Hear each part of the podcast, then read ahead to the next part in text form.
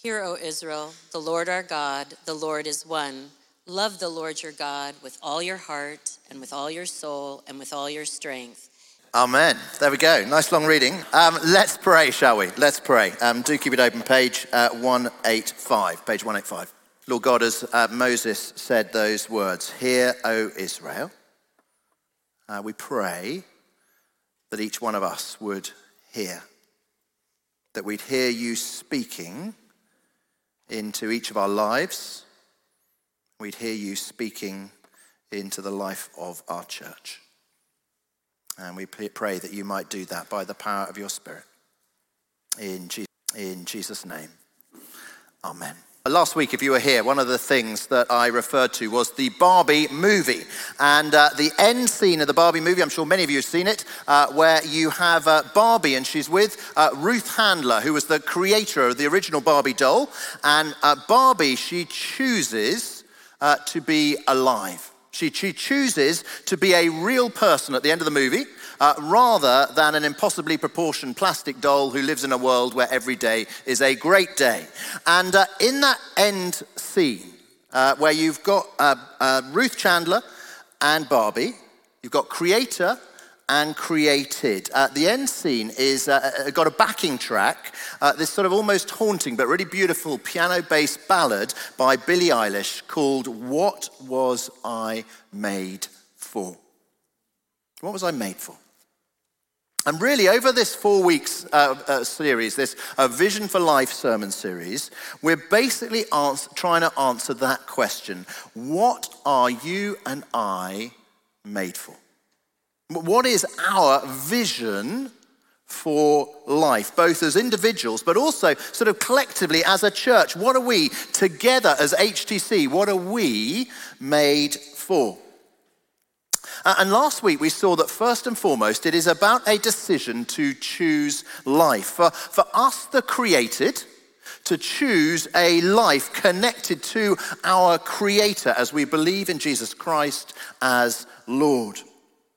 Now, um, the book of Deuteronomy, if, if, you uh, like, it is really the sort of first ever sermon series that ever existed on the planet, basically, Deuteronomy is. it's basically Moses giving three sermons and then Moses giving two songs, okay? Uh, in this sermon series, I'm giving four sermons, uh, and you'll be pleased to hear absolutely zero songs, because it would be a disaster if I did that. Um, but um, this sermon series, the, sort of the key verses, are the final words of Moses' final third sermon, the grand finale, uh, where he says, and you'll remember this if you were here last week, uh, Kristen was so excited about it, she was going to read these words as well, um, and they were this This day I call the heavens and the earth as witnesses against you that I've set before you life and death, blessings and curses.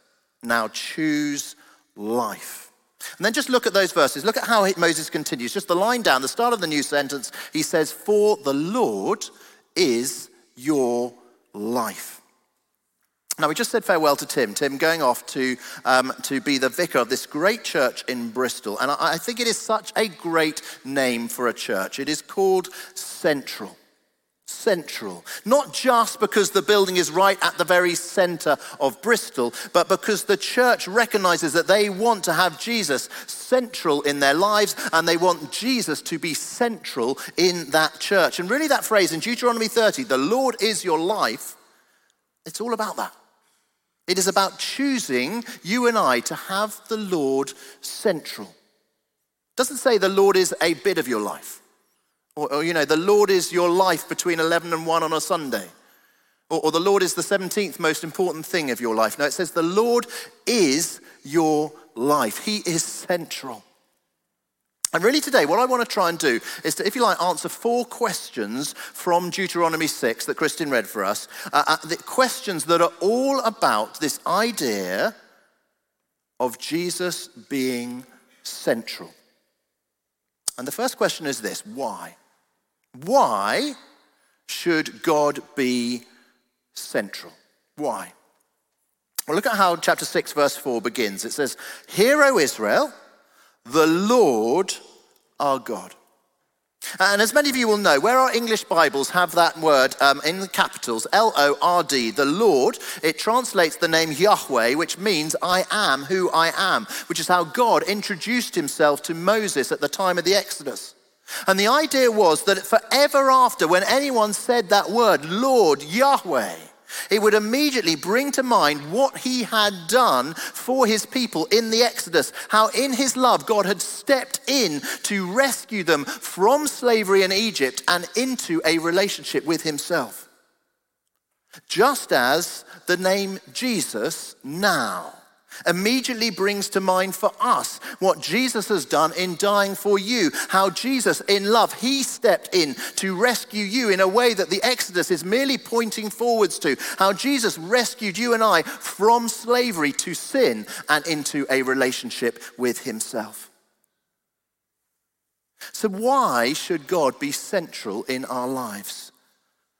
Because of what he has done and because he is one. He's one. Just look at how verse 4 continues. Here, O Israel, the Lord our God, the Lord is one. And if you've got a physical Bible, just look at the footnotes at the bottom of the page. You'll see that phrase. It has the idea the Lord our God is one Lord, or the Lord our God is the Lord alone. It's saying God, He is the one and only God. I remember when one of our children was uh, telling their friends how they supported eight football teams, okay? I support Chelsea and Man City and Man United and PSG and Barcelona and Portsmouth, great team, and a few others as well that I can't quite remember. It doesn't work like that, does it? Because the whole point of being a football fan is exclusive devotion to the one club. And it's the same for God. He demands our exclusive devotion. He must be central because He is the one and only God. In fact, if God were a football team, well, no other football team would exist. God is the only team in existence. As is often said, Jesus, He's either Lord of all or He's not Lord at all. So, why?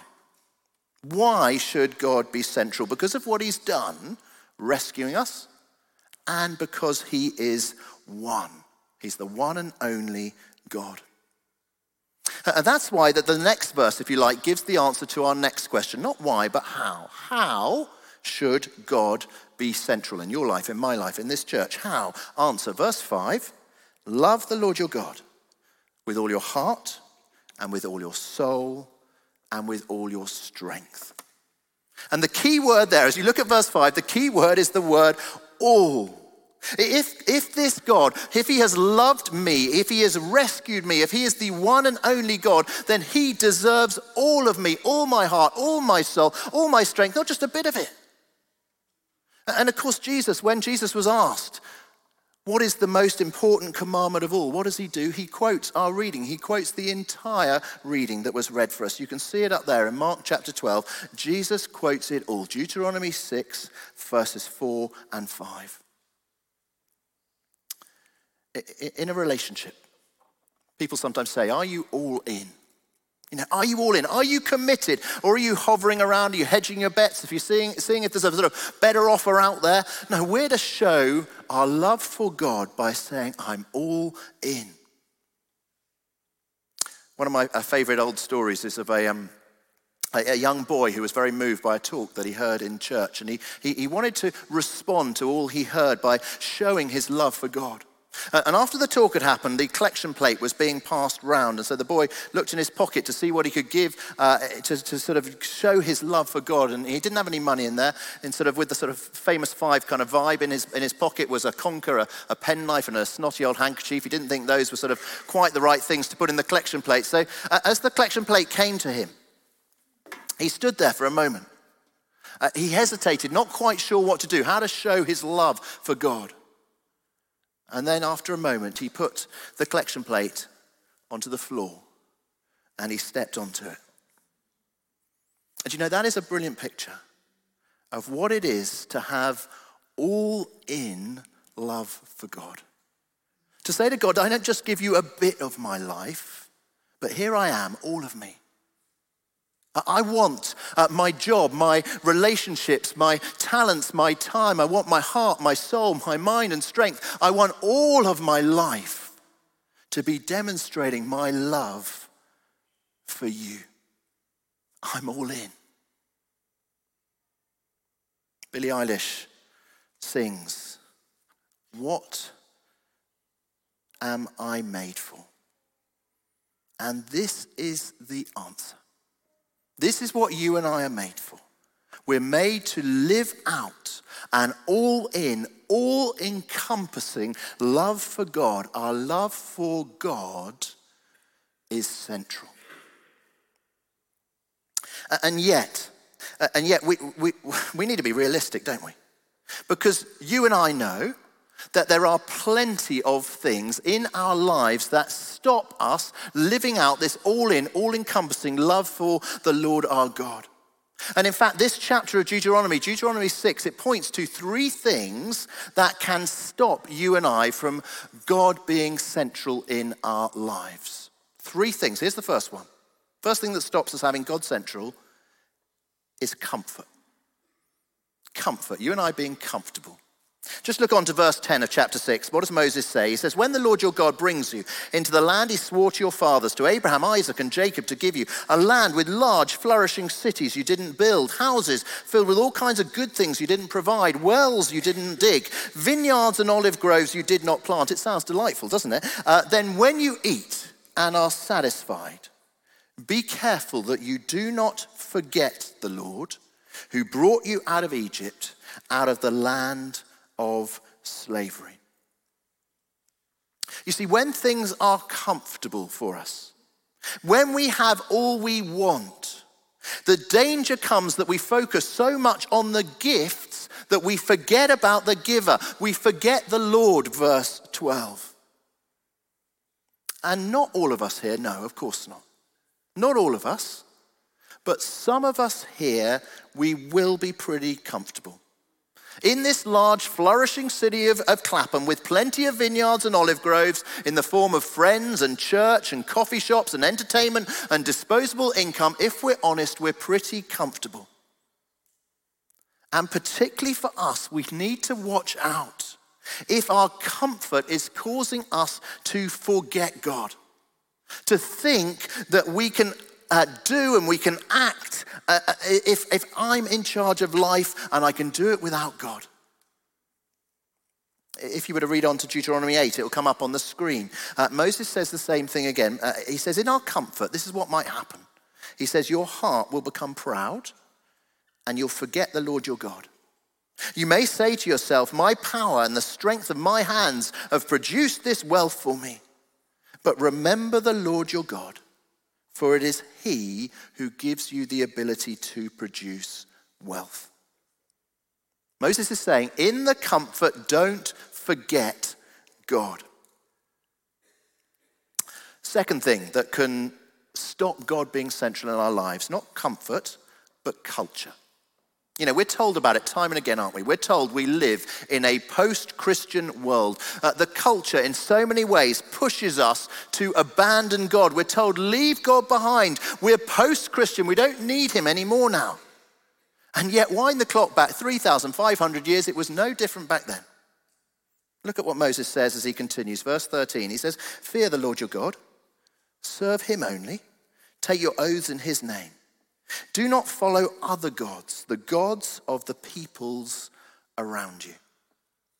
You see, the culture really, that is, the gods of the people around us. That is our culture. The gods of the people around us. Our culture screams for our attention. And every single one of us on this planet, we are inherently worshippers. Every human being lives for something. And you and I, we may not be tempted to worship Baal, the Canaanite god of rain and thunder, but some of us worship the right holiday with the right weather conditions, don't we? Uh, we may not be tempted to worship Anat, the Canaanite goddess of war, but some of us, we worship victory. We worship success, whether for our sporting team or in our career progression. We may not be tempted to worship Astarte, the Canaanite goddess of love and fertility, but some of us, we worship sex, or we worship that one special person in our life, or we worship the desire for that one special person in our life, or we worship the well being of our children that us and our special person have produced together. Every human being, we live for something. We attach our identity, our purpose, our sense of flourishing to that one thing that we worship most, that we love most. And the problem comes when you and I begin to abandon God. The problem comes when we, we, we seek to get horizontally, we seek to get from our culture what we were only ever meant to get vertically from our one and only God. You see, the culture following what other people follow, worshipping what other people worship, the culture can cause us to abandon God. And then the third thing the third thing that can stop you and I from having God central in our lives, in addition to comfort, in addition to culture, the third thing is crisis. Just this last week, I've met with um, a couple of people in, in the church family who are both going through, through really tough times, crisis times. One's health wise, one is work wise. And you know, as I met with these two individuals, the temptation for both of them, they're wonderful people, but the tempt- temptation for them was to doubt God. The temptation for them in their crisis was to think that God no longer cared for them. You see, that is the temptation for the people of Israel back then as they are wandering in the wilderness when they had no water, when they were desperately thirsty, the temptation to doubt God. That's why, as you read on in verse 16, Moses says, Do not put the Lord your God to the test, as you did at Massah.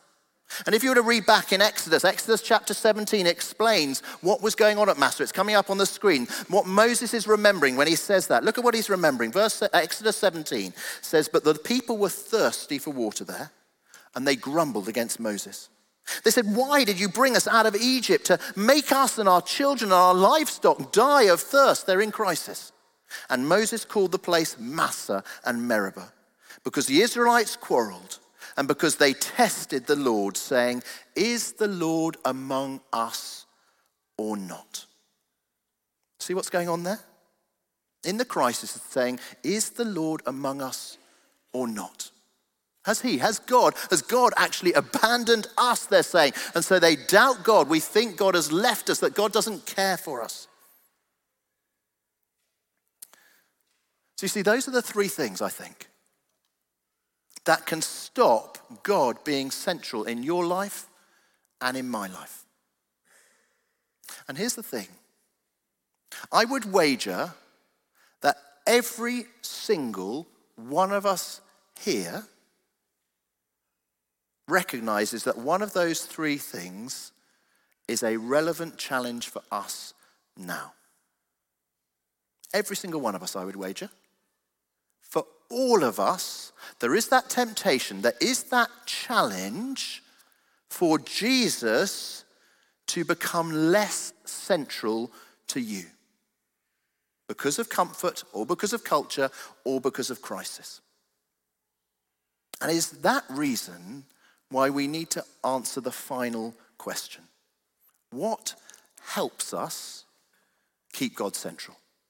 What helps you and me, what helps this church, what helps keeps, keep God central in our lives? Now, first of all, I'm going to answer that very practically.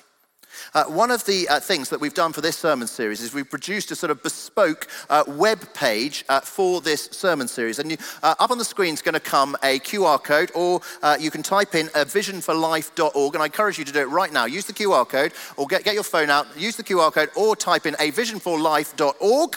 don't type in visionforlife.org, it'll take you to an American Christian sports radio. Um, but type in a visionforlife.org, and you will get to the right page, or use the QR code. And as you do that, uh, I'm, I'm, not going to go through it all now. We're going to see it come up on the screen as well. So if you haven't got your phone, you should still be able to see it. But I just want to take a moment. I want to take a moment to go through uh, these, um, th- the first of these three boxes. You'll see there at the top of the page when you get there, it says five things. And you see, as a church family, I, I want to encourage us all. I want to encourage each one of us, everyone belong.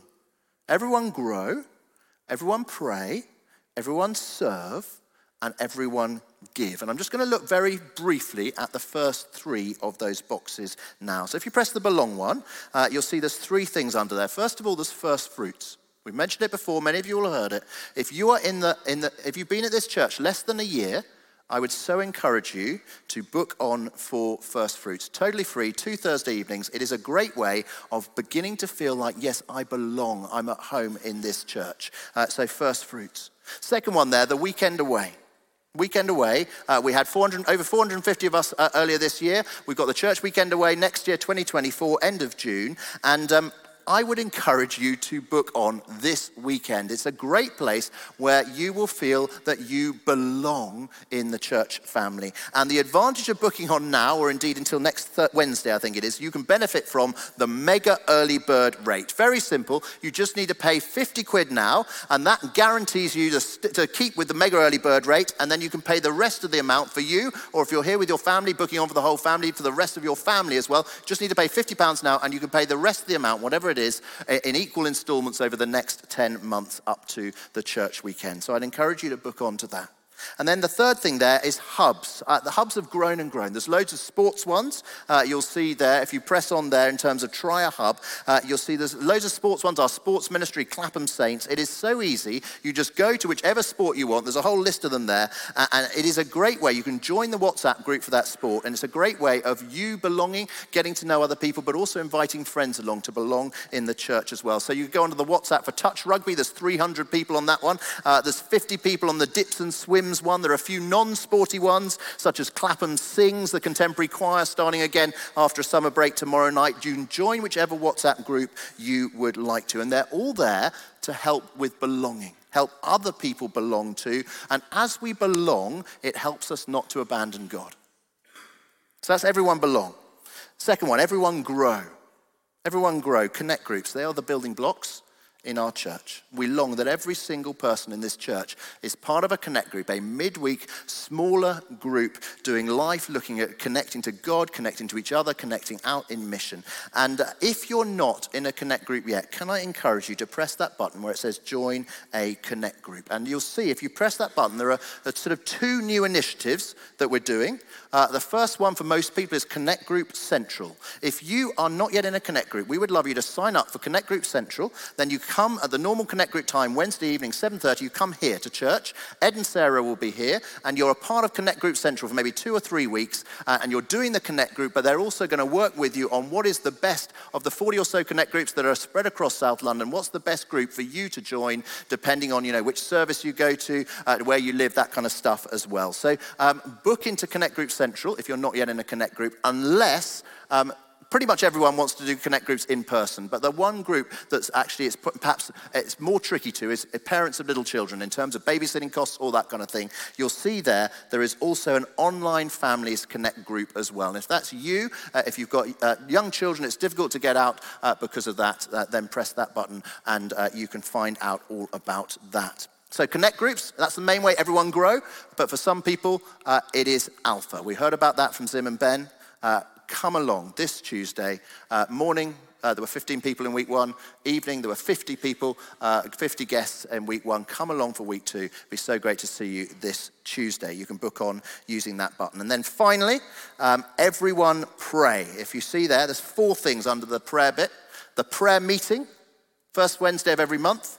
Uh, it is the most important meeting outside of a Sunday that we have.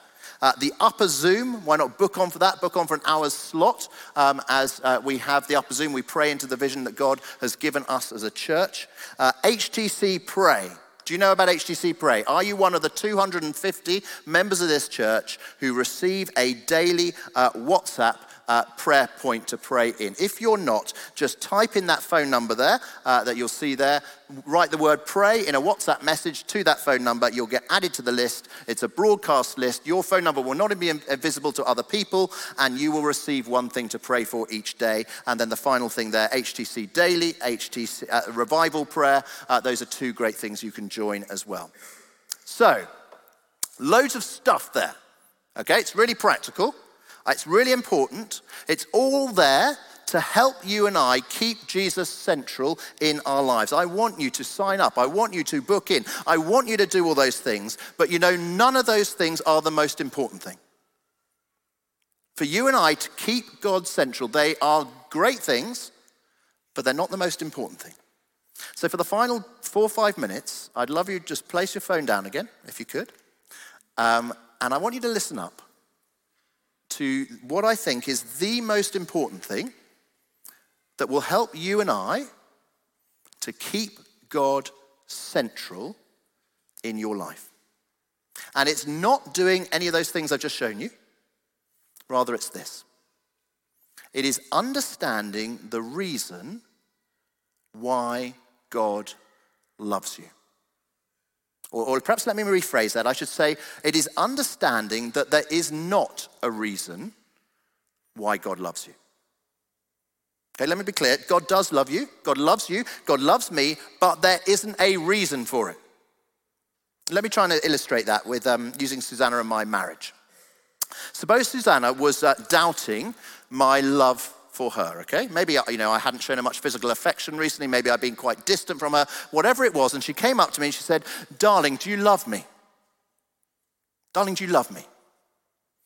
Now, how do you reply to that? Here are some bad replies, okay? Let me give you some bad replies, okay? Uh, darling, of course I love you. You are, you, are, you are so excellent at organizing my life when I'm disorganized. You're so excellent at making sure the fridge is stocked full of food. Uh, you are so organized, and uh, that is why I love you. Okay, that is not a great reason, okay? Don't do that one. Well, darling, I love you because you're so beautiful.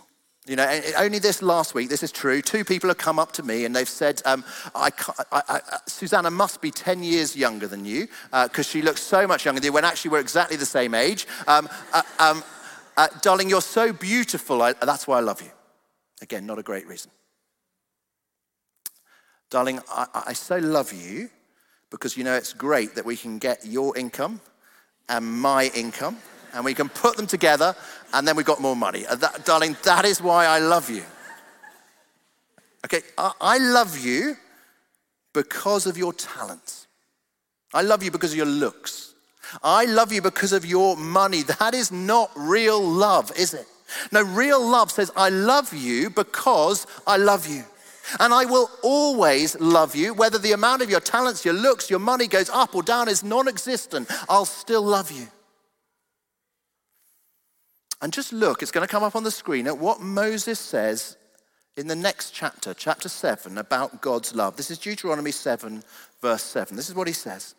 He says, The Lord did not set his affection, his love, on you and choose you because you are more numerous than other peoples. For you were the fewest of all peoples.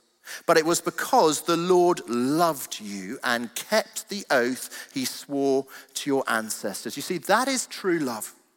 God says to the people back then, He says, I don't love you because you're the greatest, because actually you're pretty small. I don't love you because you're the richest, because actually you're pretty poor. I don't love you because you're so powerful, because actually you're pretty weak. No, I love you because I have chosen to set my love on you. And God says the same thing to you. And God says the same thing to me. He says, I love you because I love you. And you know, it is when we know that we are loved for no reason. When we know that we are loved because there's nothing sort of special in us that means that we sort of deserve God's love, but still we are loved by God anyway. When we know that, well, it is so liberating, isn't it? Because if we have never ever earned God's love in the first place, then we can never unearn God's love either. Culture cancels us if we put one step wrong. Comfort seduces us in and then all too suddenly can just spit us out. Crisis gnaws at our very soul. But the love of God, as we'll sing a little later, the love of God is like a mighty ocean. His love for me will never stop. You see, in Jesus, connected to Jesus Christ, we can never unearn God's love. God's love, it is so liberating for you and me. It's so liberating and it is also so enlivening because it gives us life. It is the very grace filled nature of God's love for us that spurs us on to want to be people that belong and grow and pray. It's His love for us. I love you because I love you. It is His love for us that is central in causing you and I to put Jesus Christ at the center. Amen.